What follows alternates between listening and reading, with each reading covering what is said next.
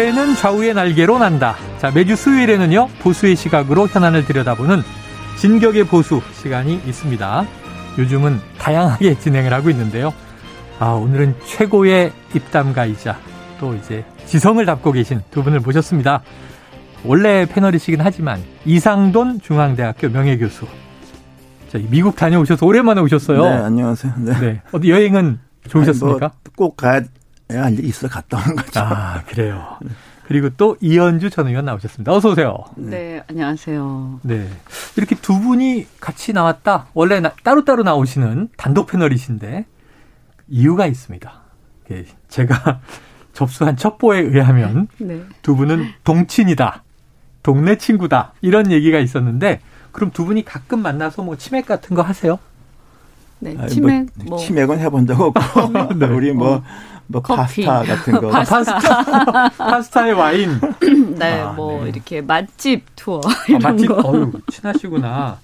그럼 평소에 그냥 사적으로 동네에서 만나신 줄 어떤 얘기 나누세요? 뭐 이렇게 시사에 대한 얘기도 하고 뒷담화도 하고. 아, 뒷담화 좋죠, 좋죠. 네. 뭐, 어, 평, 만평도 하고. 세상 돌아가는 네. 만평. 근데 이제 그 만평한 거 이렇게 딱 하고 나서 가만히 생각해보면, 네네. 아, 이런 거를 유튜브로 찍어가지고. 아, 그렇죠. 진짜 재밌을 텐데. 자, 그래서 오늘 그 분위기로 가보도록 하겠습니다. 오늘 두 분 동네 친구로 만나셔서 파스타에 와인 한 잔 곁들이면서 지금 세상 돌아가는 아. 특히 정치권 이슈들을. 네, 근데 저는 아직 이제 은퇴를 아직 안 했기 때문에. 아 현역 현역이라. 뭐 조심스럽죠. 몸을 사리시겠다. 네. 네. 이 교수님 한 말씀 해주세요 이럴 때. 아, 글쎄요 그래도 좀 자기 의견을 좀저 강하게 내야죠. 그래야 아. 의원이 돋보이는 거, 정치인이 돋보이는 거지. 그냥 뭐 따라가기만 하면 아니 됩니까? 교수님이 이렇게 오늘 뭐 이렇게 뒷담화 같은 거 사적으로 나누신 얘기를 터트리면 정계 은퇴시키실 수도 있는 거잖아요. 글쎄요, 모르겠어요. 제가 평소에도 말을 좀 조심하는 편이에요. 네. 이 의원님 정말 또 이제 화술의 달인이시죠. 자, 본격적으로 진격의 보수 스페셜 시작해 보겠습니다. 자, 윤석열 대통령 취임한 지가 5월 10일이었으니까 취임식이 지금 6월 중순이 됐고요. 한 달여 됐습니다. 이 교수님 먼저 이 한달 네. 어떻게 평가하세요? 에, 뭐 이런저런 큰 변화가 보이고 있죠. 음. 그리고 뭐 처음에 한 몇 달은 아무래도 어, 언론도 그렇고 또 국민들 일반적으로 뭐 새로 음. 취임한 대통령한테 뭐 지지를 좀 보내죠. 네네. 네. 허니문 기간이다. 네, 그렇습니다. 네. 네. 자, 이 의원님은 어떻게 보셨어요? 네. 그렇죠. 뭐 이렇게 어, 좀 지켜보자 이런 음. 분위기, 음. 이런 기류인 것 같고요. 아. 어쨌든 이렇게 보면 뭐 자기 생각이 좀 뚜렷하신 것 같다. 음. 네, 그걸 이제 좋게 볼 수도 있고 또 어떤 면에서는 이렇게 어, 좀 타협이 없는 것 같다 이렇게 나쁘게 볼 수도 음. 있고 예, 어쨌든 그러니까 그건 이제 좀 지켜보면서 네. 평가가 나오지 않을까. 자, 본인의 의지가 확고한 스타일인 것 네, 같다. 네, 네. 근데 이게 역대 대통령도 보면 좋게 보는 지지층은 아, 소신이 확고하다 그러고 네. 비판하는 쪽은 아, 고집이 세다 그러고 네, 그런 그렇죠. 경우가 많았죠. 네.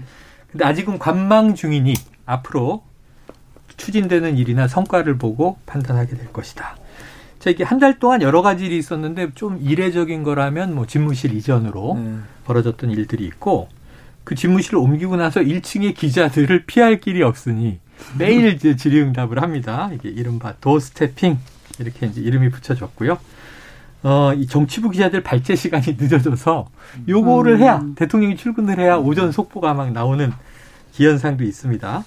요거는 교수님 어떻게 보세요? 미국 정치 너무 잘 아시잖아요. 아니, 그게 저 박근혜 전 대통령 또 문재인 전 대통령이 보여줬던 그 불통, 어, 아주 답답하잖아요. 네. 뭐 이런 거에 비해서 굉장히 좀 신선하게 느껴지는데, 음. 아, 사실은 그것도 그렇게 그런 모습도 또 단점도 있습니다. 어. 예를 들어서 우리가 좀 이례적으로 보면은 트럼프 대통령 그냥 하루가 멀다고 막 쏟아냈잖아요. 네네.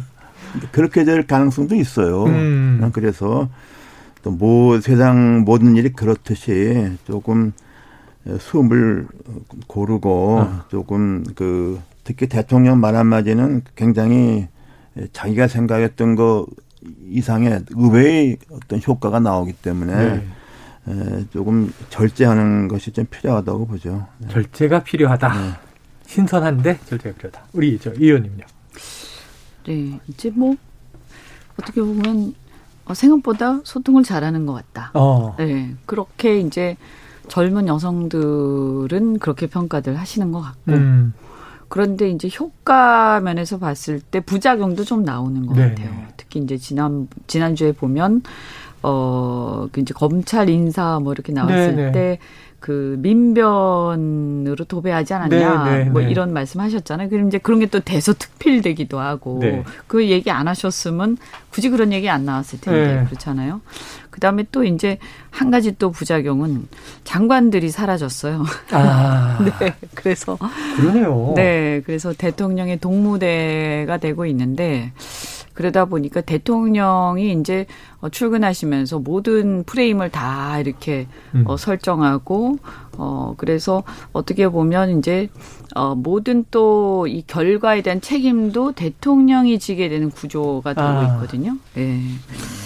장관도 우리가 음. 고위직인데 네, 장관들이 네, 어떤, 사라졌다. 어떤 면에서는 사실은 그런 것도 있거든요. 이제 국무위원들이 먼저 이제 어떤 성과나 이런 결과에 대해서 또 대통령 약간 뒤로 물러서면서 음. 어, 쿠션 역할을 하기도 하거든요. 네네네네.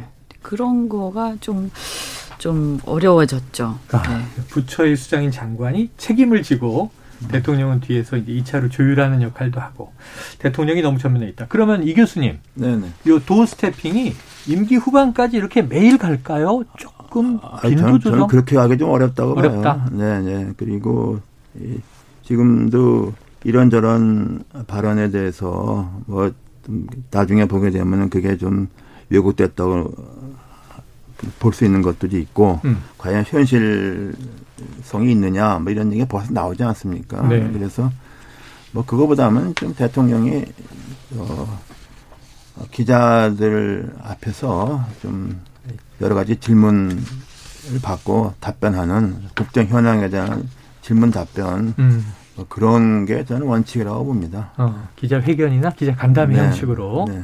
자, 그럼 좀 초기에 정리하는 게 좋겠습니까? 도스태핑을? 아, 글쎄요. 저 같으면 좀, 이제는 좀. 한 달 했으니까. 아, 좀 조정을 하고. 이제부터. 아, 좀, 에, 그래야지 너무나 대통령이 이렇게 친숙한 것만 강조하다 보면은 음. 그런 것도 좀 문제가 있을 수 있죠. 그래요. 초기 한두 달 정도는 친숙함이지만 음. 그 다음에 이제 조금 형식을 갖출 필요가 있겠다. 자, 당장 오늘 출근길에 어떤 주제가 화두였는지 한번 직접 대통령의 육성을 듣고 이야기 이어가겠습니다. 대통령이 화물연대 사업이 일단 일단락은 되긴 했는데 아직 불씨가 남았다는 얘기도 있어서요. 좀 어떻게 평가하시는지 먼저 말씀해 주세요. 글쎄 뭐 조마조마합니다. 지금 뭐이전 세계적으로 이 고물가와 이 고금리에 따른 경제 위기로 살얼음판을 걷고 있는데 아, 우리가 다 함께 전체를 생각해서 잘 협력해야 될 것 같습니다. 그 용산 네. 대통령실로 장전 결론 나는데 국민 공모한 의미가 좀 폐석된다는 지적들는데 어떻게? 글쎄 뭐 국민 그 공모로 인해서 올라온 그 명칭에 대해서 언론도 다 좋지 않게 보지 않습니까?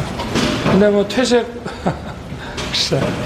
하여튼 저희는 언론의 그, 그 비평을 많이 감안해서 아, 일단은 그냥 실용적인 이름을 붙이고 차차 아, 하자고 결론을 내릴 수밖에 없어서. 대통령님, 아프로비스타에서 지금 맞불 시위 벌어지고 있는데요. 이에 대해서는 좀 어떻게 보세요? 법에 따른 국민의 권리니까 거기에 대해서는 제가 뭐 따로 언급하지 않겠습니다. 네. 야, 이현주 의원님 말씀 듣고 지금 들어보니까 대통령 목소리를 매일 아침에 들으니까 대변인이나 과거에 국민소통수석, 요즘 홍보수석인데 그 목소리 들을 일이 없어졌구나 하는 생각이 확 듭니다. 이 교수님, 저 네. 대통령실 네. 이름 원래 어제 발표 예정이었는데 네. 지금 최종 후보 중에 아무것도 결정 안 되고 용산 음. 대통령실 이건 어떻게 보세요? 근데 이게 좀 우리가 통상적으로 대통령실 할 것 같으면 건물 명칭보다는 음.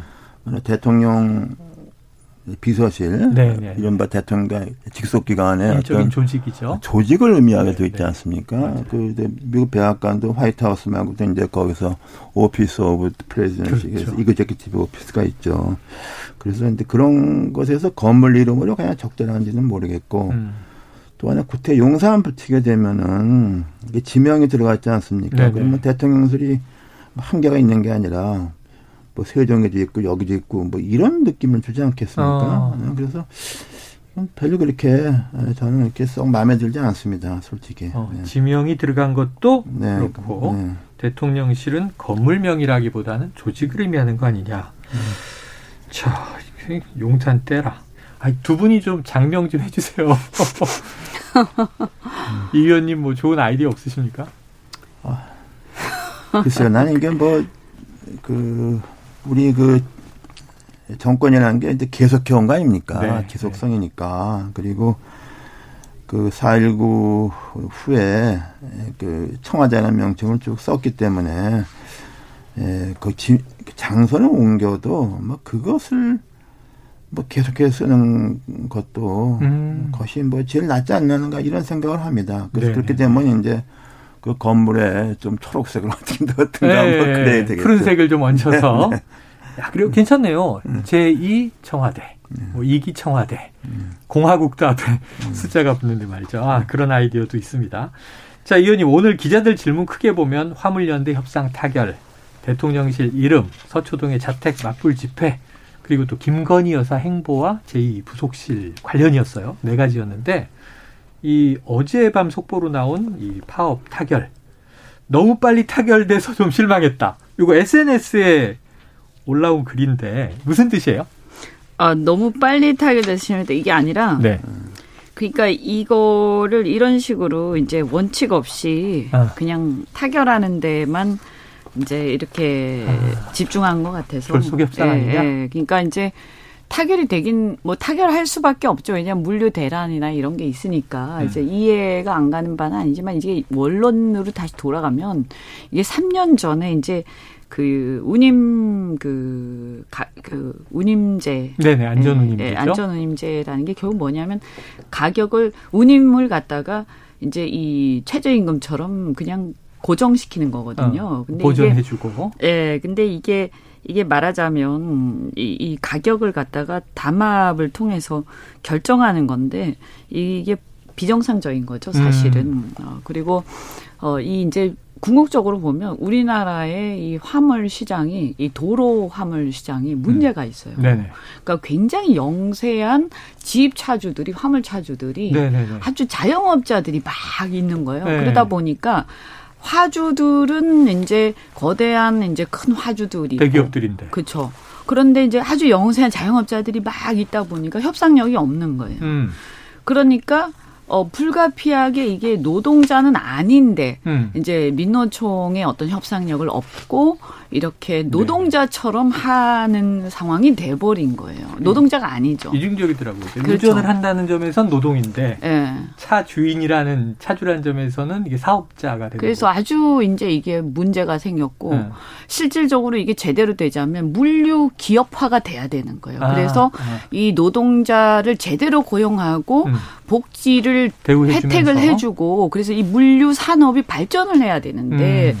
이 기형적으로 발전해 버린 거죠. 네. 이대로 가면 굉장히 어 힘들어집니다. 이 네. 산업 자체 그 국가적으로도 안 좋고 근데 이렇게 된 이유는 제가 볼 때는 우리 이제 국토부라든가 정치권의 어떤 방임한 상황이 네. 있습니다. 그리고 계속 이런 식으로 지난 문재인 정권도 그렇고 이런 상황들에 대해서 무책임하게 땜빵식으로 계속 해온 음, 거예요. 근데 음. 이번에도 사실은 땜빵하고 넘어가는 거예요.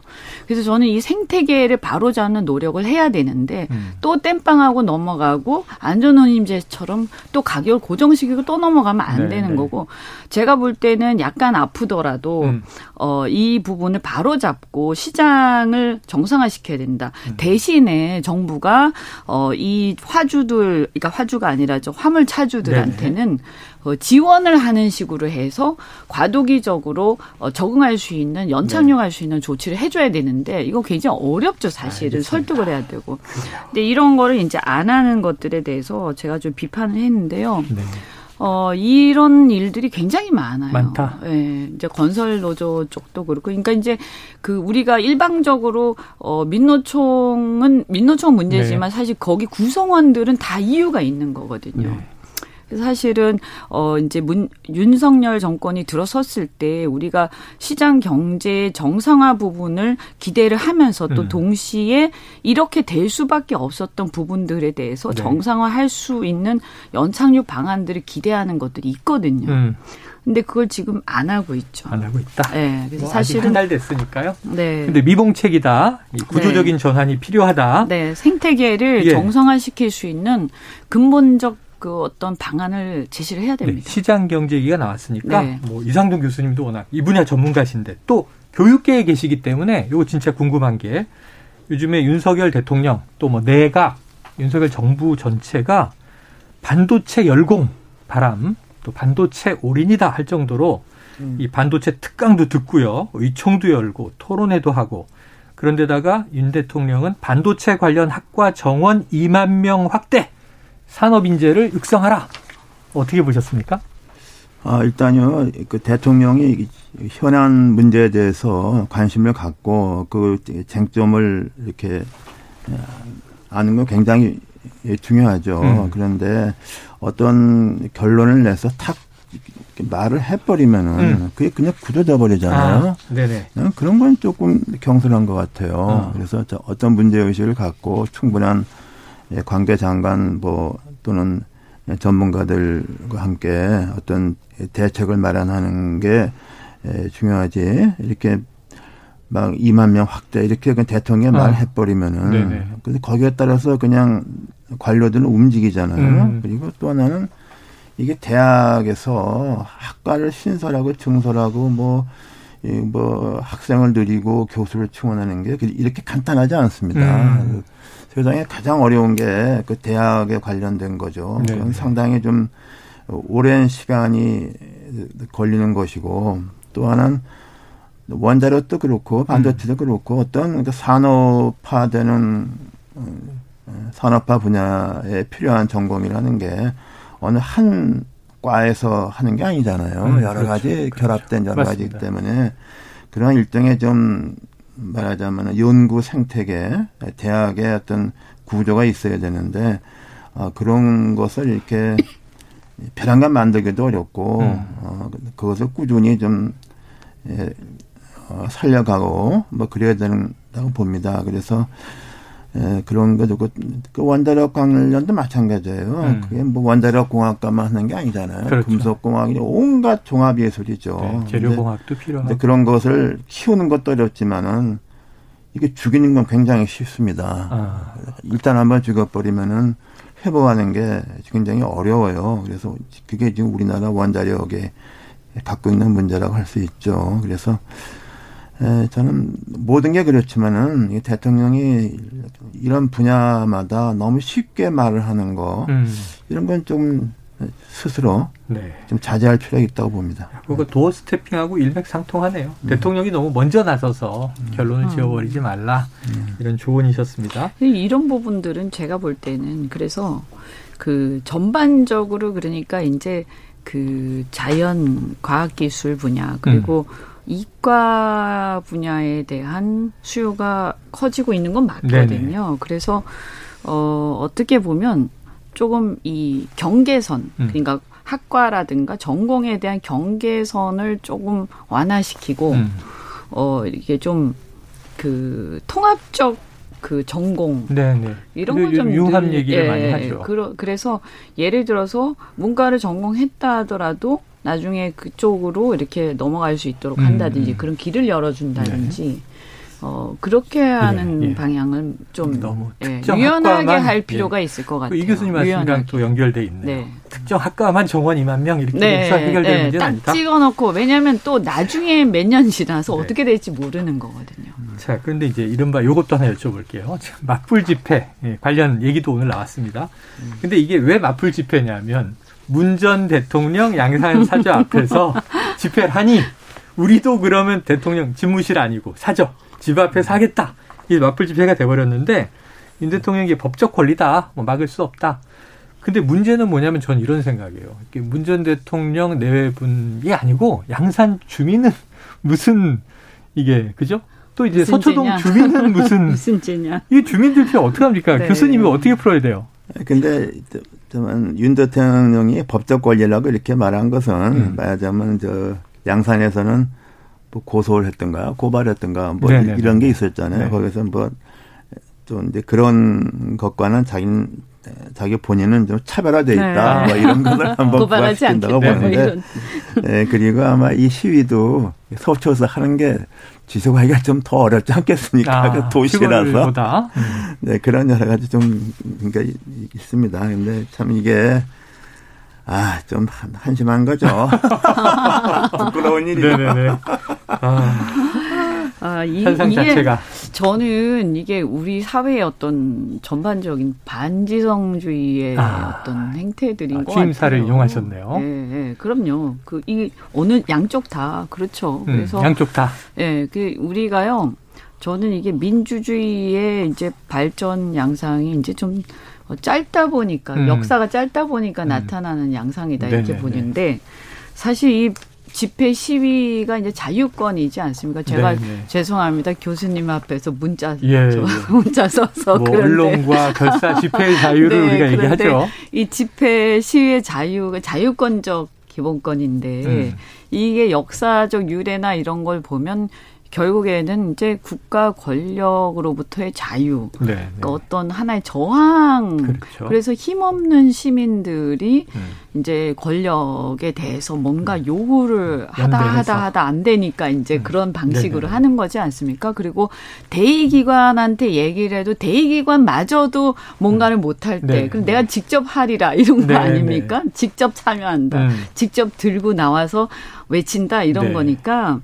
어, 과연 이런 시위는 약간 보면 응징성 또는 남을 괴롭히기 위한 거잖아요. 음, 음. 그래서 이렇게 내가 정말 억울하고 이래서 토로할 길이 없어서 나와서 집회 시위를 하는 사람들하고 음. 상대를 괴롭히기 위한 목적으로 아, 하는 거하고 이좀 구별해야 되지 않느냐. 아. 네, 그런 생각이 듭니다. 그래서 국회에서는 뭐 hate speech 얘기도 나오고 있으니까.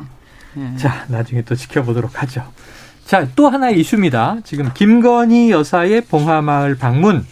근데 이게 또 제2부속실 관련 질문으로도 연결이 돼요. 김 여사 행보를 놓고도 갑론을박이 있고, 뭐 공적 행보냐, 사적 행보냐, 지인이 수행한 게 옳으냐, 그르냐, 누구냐, 뭐. 이게 정권으로서 좀 정치적 부담스러울 것 같은데, 이 오늘 대통령은 대통령 처음 해봐서 나도 확실히 구분 짓기 어렵다 했는데, 이 교수님 좀 이게 정리할 수 있는 방법, 비결은 없겠습니까? 아, 이건 뭐 제가 뭐 똑같은 얘기를 계속 하는데요. 네. 그 대통령과 대통령 뭐그 부인, 포스트 레이디의 어떤 행보 발언 이런 것은 그 영향이 굉장히 큽니다. 그렇죠. 네. 그걸 조심해야 돼요. 네, 네. 어, 그래서 또 뭐, 뭐 다른 얘기 있었지만은 그 과거 보면은 그 대통령이 무슨 책 한 권 읽고서 음. 그냥 감명 깊게 읽었다 한마디 하니까 그냥 온 공무원들 정치인들 다 네. 그걸 사서 네. 그거 되게 웃기는 겁니다. 베스트셀러 되고요. 그러니까 그런 거 그 대통령이 사인이 아니라는 걸 알고 음. 자기 말 한마디 하나하나가 또 자기 본인의 어떤 행보 그다음에 부인들 그, 그 퍼스트레디의 거동 이런 것이 미치는 영향이 음. 에, 클 수 있다 어, 이런 것을 한번 고려해야 되고 음. 또 이제 이런 것을 이제 그 대통령 이랄까 이런 사람들이 갈수좀 행사할 수 있는 일종의 특권이죠. 네, 네. 그런 것을 좀 좋은 방향으로 써야 됩니다. 음. 좋은 방향은 뭐냐? 말하자면은 그걸 통해서 그 좀 어려운 사람들이랄까 해결이 안 되는 음. 데에 가서 힘을 실어주는 거죠. 네네네. 네, 네. 그런 데 쓰지 이렇게 에, 그냥 대중의 관심 이 사는 일을 가지고서 거기에 뭐 좀 치중하는 것 같다는 이런 인상을 주는 거는 저는 썩 좋지 않다고 봐요. 네. 좀 조심할 부분이 있다고 봐요. 교수님 지금 중요한 조언에 그럼 덧붙이면 조금 제2부속실을 폐지했잖아요. 그뭐꼭 이름은 그게 아니더라도 공식적인 뭐 여사 관리팀이 필요한 거 아닙니까? 공식적으로. 아니, 뭐, 통상적으로, 뭐, 그, 저, 포스트 레디한테는 우리가 대통령제에서 대통령 같으면 아무래도 좀 그 비서도 있고 음. 뭐 일정 그런 것도 있고 또 그런 것에 이제 메시지 관리 같은 거 네, 네. 그걸 하죠. 그게 음. 사인이 아니지 않습니까? 네. 그리고 그 포스트 레디의 그 어떤 잘못된 어떤 잘못됐다기보다 의도하지 않은 어떤 음, 일이 음. 발생하게 되면은 네, 네. 대통령한테 부담이 되는 거예요. 그렇죠. 그렇죠. 그런 그런 건 뭐 우리가 경험적으로 다 알고 있는 거죠. 네. 의외로 파장이 크다. 잘 관리할 필요가 있다. 음. 자, 이 의원님 이제 뭐 정치인이시기도 하니까 이런 대목에 있어서 지금 김건희 여사의 행보 이번 정부 들어와서의 영부인이라는 표현을 안 씁니다만 그럼 이게 대통령 배우자의 행보와 동서 이게 또 팬카페를 통해서 자꾸 정보가 나와요. 어떻게 보세요? 음, 공식화 해야 되겠죠. 해야 된다. 네, 네, 해야 되죠. 왜냐하면 그 이게 뭐 애매하지 않습니까? 음. 그랬을 때 근데 그 실질적으로 영향을 미친단 말이에요. 국민들의 음. 삶에 또는 권리와 의무에 영향을 미치거든요. 음. 그랬을 때 이게 자칫 잘못하면 어떤 비선 논란을 가지고. 오거든요. 어, 그러면 심각해질 수가 있어요. 음. 그래서, 어, 모든 것은 어쨌든, 어, 주권자 국민이기 때문에, 어, 민주주의 사회에서 권한과 책임은 공식화해야 한다. 공식화해야 네. 한다. 예. 네. 그래서 이게 더 불거지기 전에 공식화하고 권한과 책임을 어, 그 한계선을 분명히 하는 게 좋겠다라고 생각을 합니다. 네. 자, 공식화라는 부분에서는 두 분이 좀 같은 제안을 해주셨다. 이렇게 정리가 되네요. 자, 아까 이현주 의원님이 얘기했던 게 너무 재밌어서 그걸로 다시 돌아가 볼게요. 자, 대통령이 일선에서 얘기를 막 하니까 장관들이 안 보인다. 장관뿐 아니고 지금 유독 안 보이는 인물이 한덕수 국무총리. 음. 아, 네. 아까 대기실에서도 이 교수님도 아, 뭐 이렇게 고개를 흔드셨는데 사실 이번 정부에서 책임 총리다 이런 표현도 썼어요. 인사청문회 때는 그렇게 시끄럽더니 아니 임명되고 나니까 교수님 왜 이렇게 안 보이는 거예요, 총리가? 아니, 글쎄, 이거 우리가 좀 상식적으로 생각할 것 같으면은 윤석열 대통령은 정치 경력이 짧잖아요. 그렇죠. 그리고 언론 뭐 노출 이런 것도 뭐 지난번에 조국 전 장관과 뭐 그때 뭐 그건 그 완전 법률 문제에 대해서만 음, 있었고 음, 음. 그렇기 때문에 또 대통령 그러니까 또 준비하는 기간이 뭐 거의 뭐 네, 네, 없다시피 네, 했잖아요. 퇴임하자마자 대선 그렇죠. 후보였죠. 김대중 전 대통령은 10년 준비하고 뭐. 그래서 정치인인데 대통령이 네, 됐습니다. 그래서 이제 그런 것도 있었기 때문에 경험 많은 여러 가지 관록이 많은 한도수 씨를 총리로 다시 음. 뭐 그야말 70 훌쩍 넘은 분을 한 게 아니라 봤는데 그리고서 이제 책임 총리 이렇게 해서 어, 뭐 그, 그 그런 그런 느낌을 많이 줬죠. 네네. 근데 지금 뭐 그 총리가 있는지 없는지 하고 또 있다가 뉴스에 보면은 총리가 그야말로 이제 너무 이게 저그 존재감이 없을까봐 네, 네. 일부러 뭐 일정을 만들어서 나오는 게 아니냐 뭐 이런 인상마저 줘요. 네. 그렇기 때문에 그이 총리가 과연 필요한가에 대한 우리가 원론적인 얘기가 다시 나옵니다. 네네. 이야 역설적인데요. 네. 이 의원님 어떻게 보세요? 총리 역할. 어. 아니 원래는 우리나라는 그 내각제적 요소가 상당히 헌법에 있기 때문에 네. 역할이 할 하려면 굉장히 많죠. 네. 예. 그런데 이렇게 되면 이제 이건 좋은 건 아닙니다. 네. 왜냐하면 그 모든 부담이 대통령한테 다 갑니다. 음. 그래서 어 총리가 어, 권한을 행사하고 그 책임을 총리가 충분히 질 수 있는 것마저도 사실상 대통령이 음. 다 해야 되는 상황이 되기 때문에 네. 굳이 그럴 이유가 없죠, 사실은. 예. 근데 왜 이렇게 되고 있는 걸까? 근데 결국에는 이제 어 한덕수 총리가 충분히 자신이 권한을 행사하고 자신이 책임지고 할 수 있는 부분들도 어 그렇게 하지 않고 있거나 네. 어, 아니면 이제, 어, 그러한 어떤, 뭐 아직까지 그런 겨를이 없는 것인지, 음. 어, 조금 뭐 교통정리가, 어, 충분히 필요하다. 되지 않는 게 아닌가, 네. 예. 교통정리라 말씀하시면 좀 뭔가 책임 음. 역할 분담 같은 네, 게. 네, 조금. 네. 나타났으면 네. 좋겠다. 알겠습니다. 다음 이슈로 넘어가 보죠. 어우, 시간이 너무 잘 갑니다. 음. 이슈들도 많은데다가. 자, 지금 문재인 정부 시절 산업부 블랙리스트 의혹으로 검찰 수사를 받던 백운규 전 산업통상자원부 장관입니다. 구속영장을 쳤고요. 오늘 영장 실질심사가 지금 열리고 있다고 해요. 이르면 오늘 밤, 늦으면 내일 새벽 이제 구속 여부가 나올 텐데 이 보면은 김은경 전 환경부 장관도 그 2년 실형이 나왔었단 말이죠. 네, 네. 똑같은 혐의로. 자, 그런데 백운규와 김은경은 다르다. 이런 취지 말씀이 있으셔서 아니, 뭐 어떤 뭐 의미예요? 근데 다르다기보다 네. 이번 법문요. 네. 지금 이, 이 정부 들어서서 뭐 지금 얼마 안 됐잖아요. 한 달 됐습니다. 검찰이 지금 지금 한 달 동안 한 게 아니잖아요. 그렇죠. 그 전 정권이 있을 때 검찰이 이미 다 충분히 수사를 네. 했는데 네. 인신 그 저기 영장을 뭐 하거나 기소를 못 하고 있었다가 지금 다시 한 거를 봐야 되지 네, 네, 않겠습니까? 네, 네, 네, 어, 그러면 왜 김은경 전 환경부 장관은 그렇게 신속하게 이렇게 됐고, 음. 어, 백운규 장관은 지금까지 왔느냐. 음. 두 사람은 공통되는 면도 있고 다른 면이 있어요. 네, 네. 공통되는 면이 뭐냐면 두 사람 다 이런 문제에 대해서 좀 서툴었던 사람이에요. 좀 아. 순진했어요. 아, 오히려. 그렇잖아요. 뭐 이게 뭐 능수능란하지 네, 않고. 그 정치권을 다 몰랐던 사람이잖아요. 네네네. 그러니까 그냥 뭐 솔직히 다 뭐 물러가라 뭐 그거 문서는 남기고 뭐 이렇게 했던 게 아니겠습니까? 음. 그런데 다른 점은 뭐냐. 백운규 전 장관은 문재인 청와대에 충실히 따른 사람 아닙니까? 탈원전. 음. 네네. 근데 그것도 지금 문제돼 돼 있잖아요. 네, 그, 네, 그 네. 자체가 네. 이게 산업. 그러니까 요거는 이제 블랙리스트지만 네. 말씀하신 대로 원전 가동을 정지한 거. 어.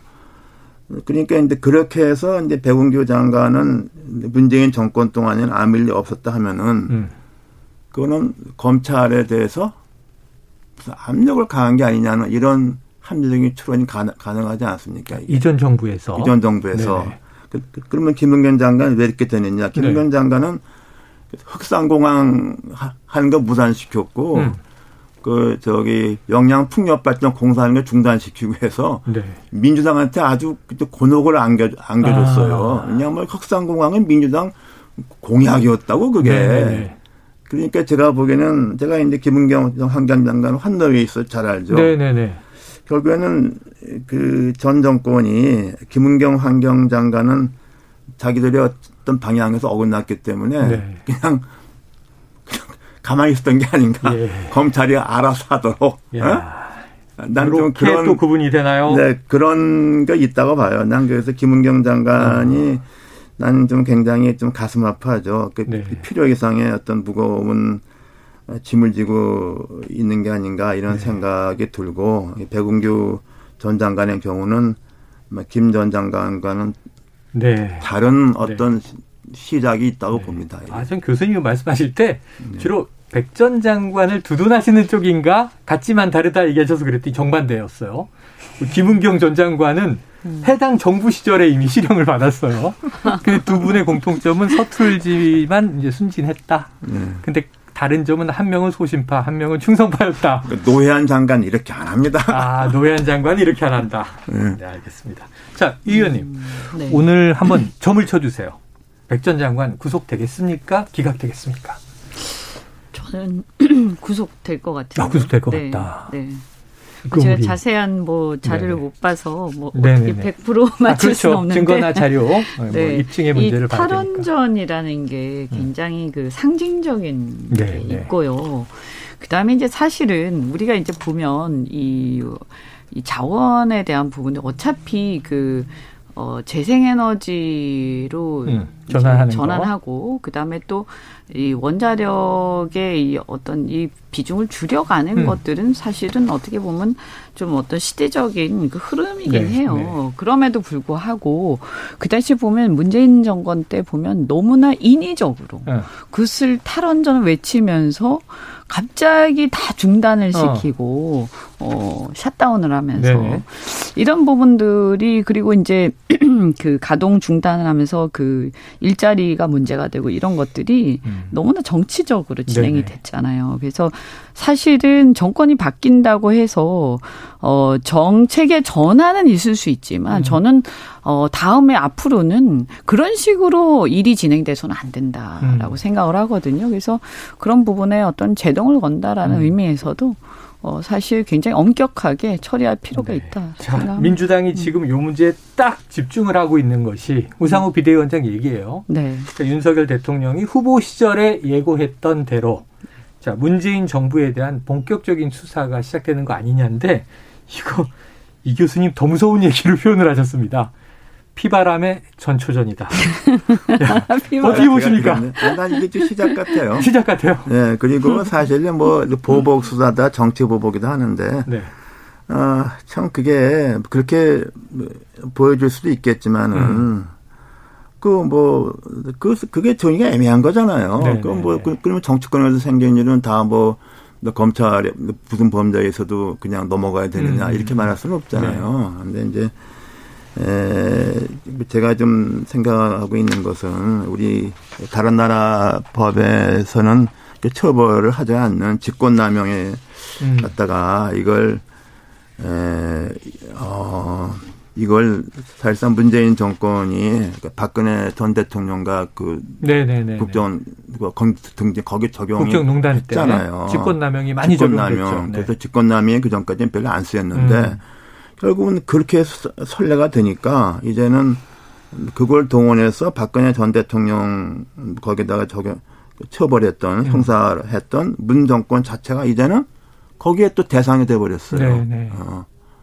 그래서 어 이걸 좀 끊었어야 되는 거 아닌가 이런 생각이 드는데 아. 예, 그리고 그리고 이게 이 저 산하기관장 그 문제는 이게 진짜로 우리 법을 다 바꿔버려서 네. 어, 어떤 그 정권에서 임명하게 되면은 그 정권이 끝나면은 그냥 음. 동시에 임기가 끝나도록 해야지. 네. 이거 어, 엇박혀 가지고 어. 아주 보통 문제가 아니에요. 이거. 어. 아주 뭐 이게 이게 그거 하다가 네. 아주 그냥 다 아주 그냥 그, 그 부처가 아주 멍이 들어요. 아주 어. 이게. 난 그래서 음. 이거는 여야 간에 협의돼서 이걸 딱 끊어야 된다고 봐요. 음. 끊어내야 한다. 네. 아니면 아, 그 정말 맞는 말씀이세요. 예. 그러니까 이 우리가 보면 정권이 바뀌면서요. 음.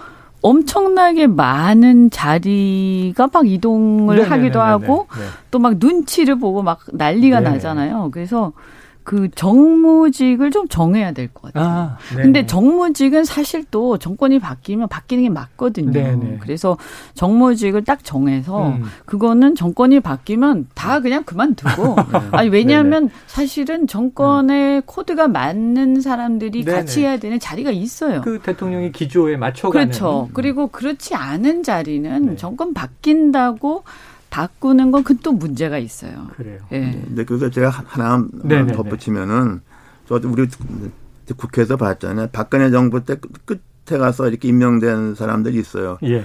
그 아직 민주당에서 볼 때 아주 지긋지긋했다고. 뭐 알바끼다 이런 예. 얘기죠. 근데 그러면 자기들은 하지 말아야 될 거 아니에요. 예. 그래서 그 하나 방법은 이런 게 있어요. 대개 음. 임기 3년이니까 음.